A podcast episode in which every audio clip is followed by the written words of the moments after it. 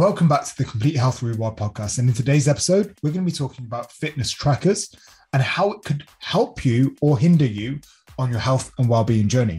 We're joined today by head coach Stacey and transformation coaches John and Chris. Here's a quick snippet of what to expect in our podcast today, and then we'll get into the main body.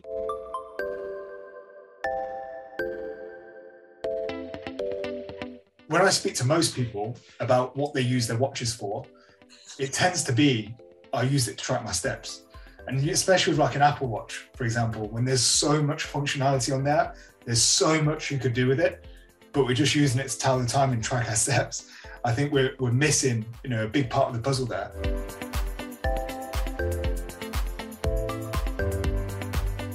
So today we're here to talk about smartwatches, which one's the best one, what you can do with them, how accurate they are, and the role that they can play in your health and fitness journey.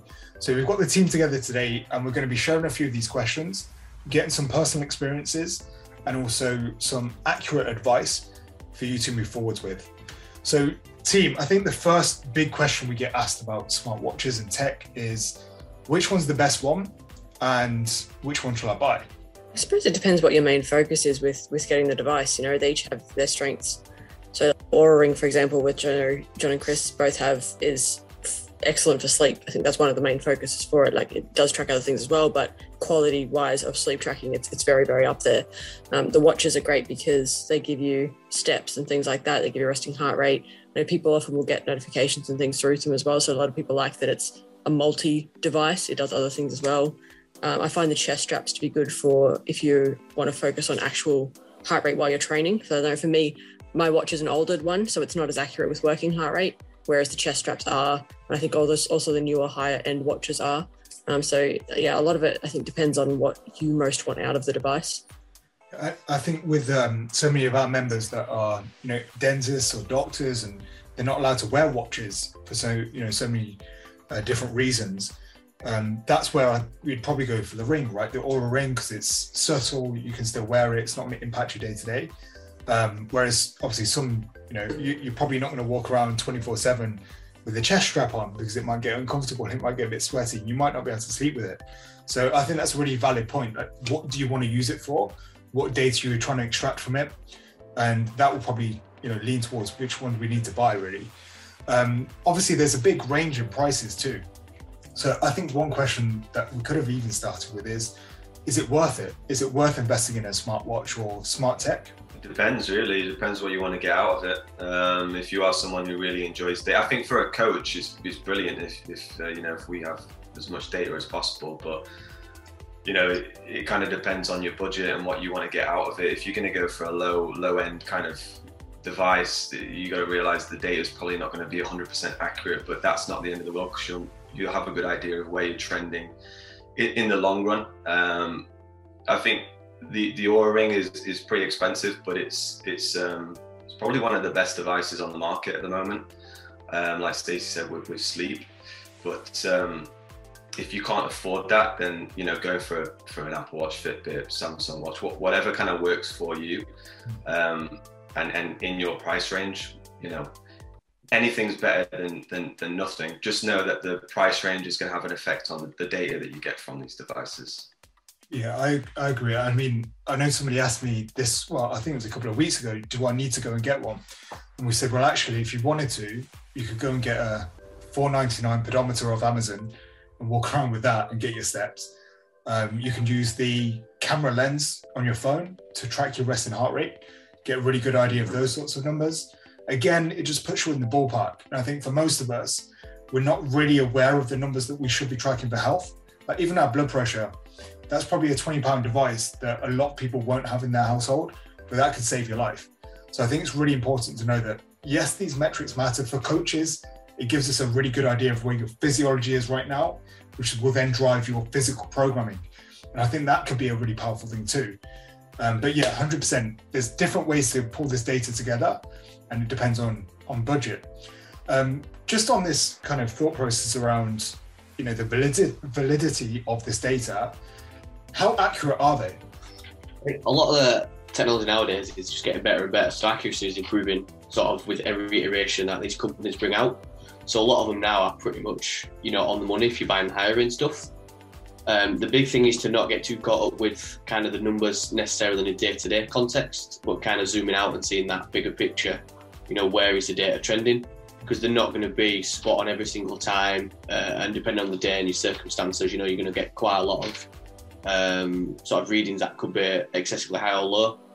So being able to just look at that trend and see where it's going rather than where you're on a day-to-day basis is going to be a lot more accurate um, long term when you're thinking about your journey.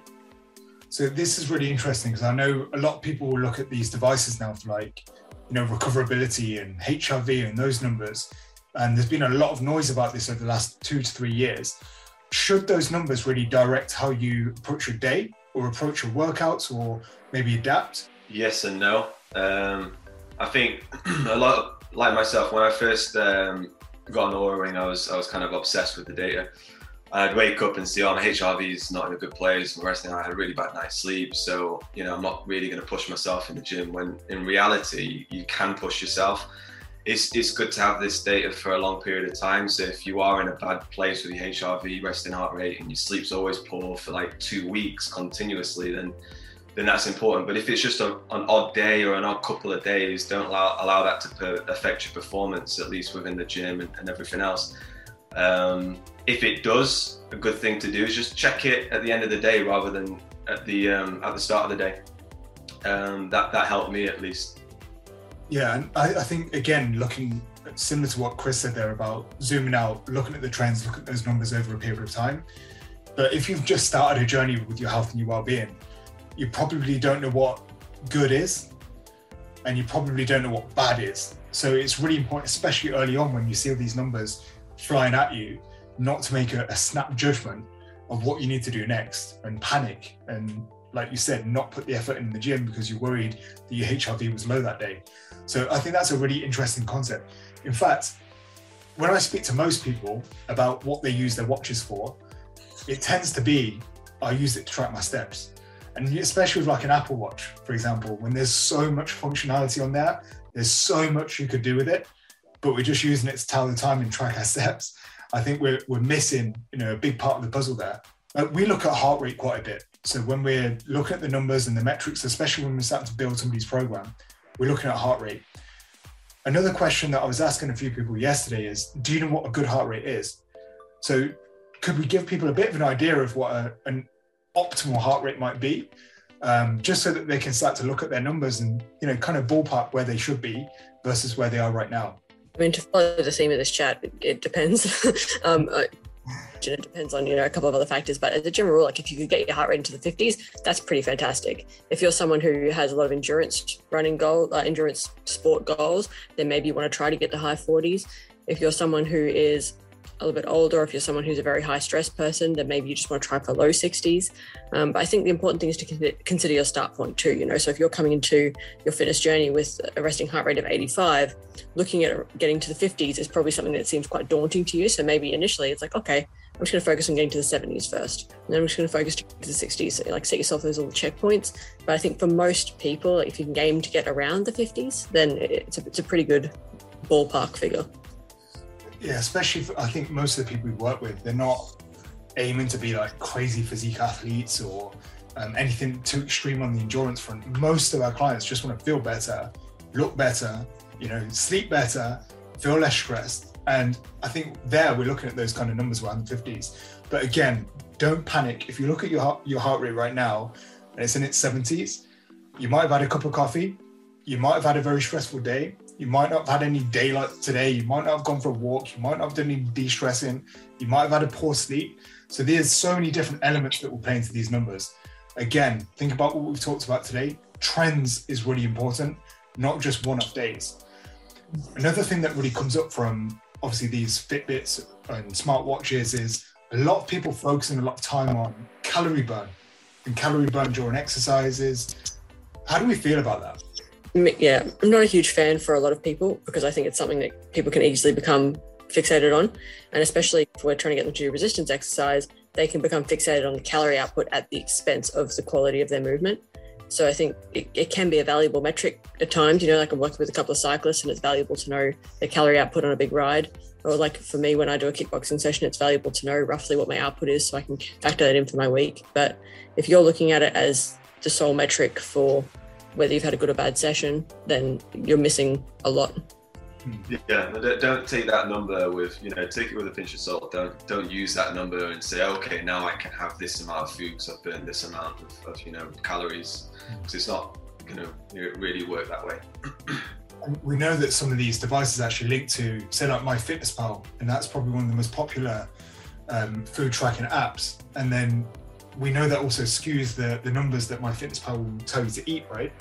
So if we do a really intense workout and it's connected to MyFitnessPal, you will see it tells you to eat more food back. So if you're in a journey where you're trying to lose a bit of weight or body fat, and then you're eating all the food back that you've just burnt, let's say, through exercise, and again, that's ballpark figures, that's not 100% accurate, you could be massively overeating on days. And I think that's really important to uh, to consider. On the flip side of that, we've got clients like Stacey said that are really keen cyclists that will really push themselves to an extreme.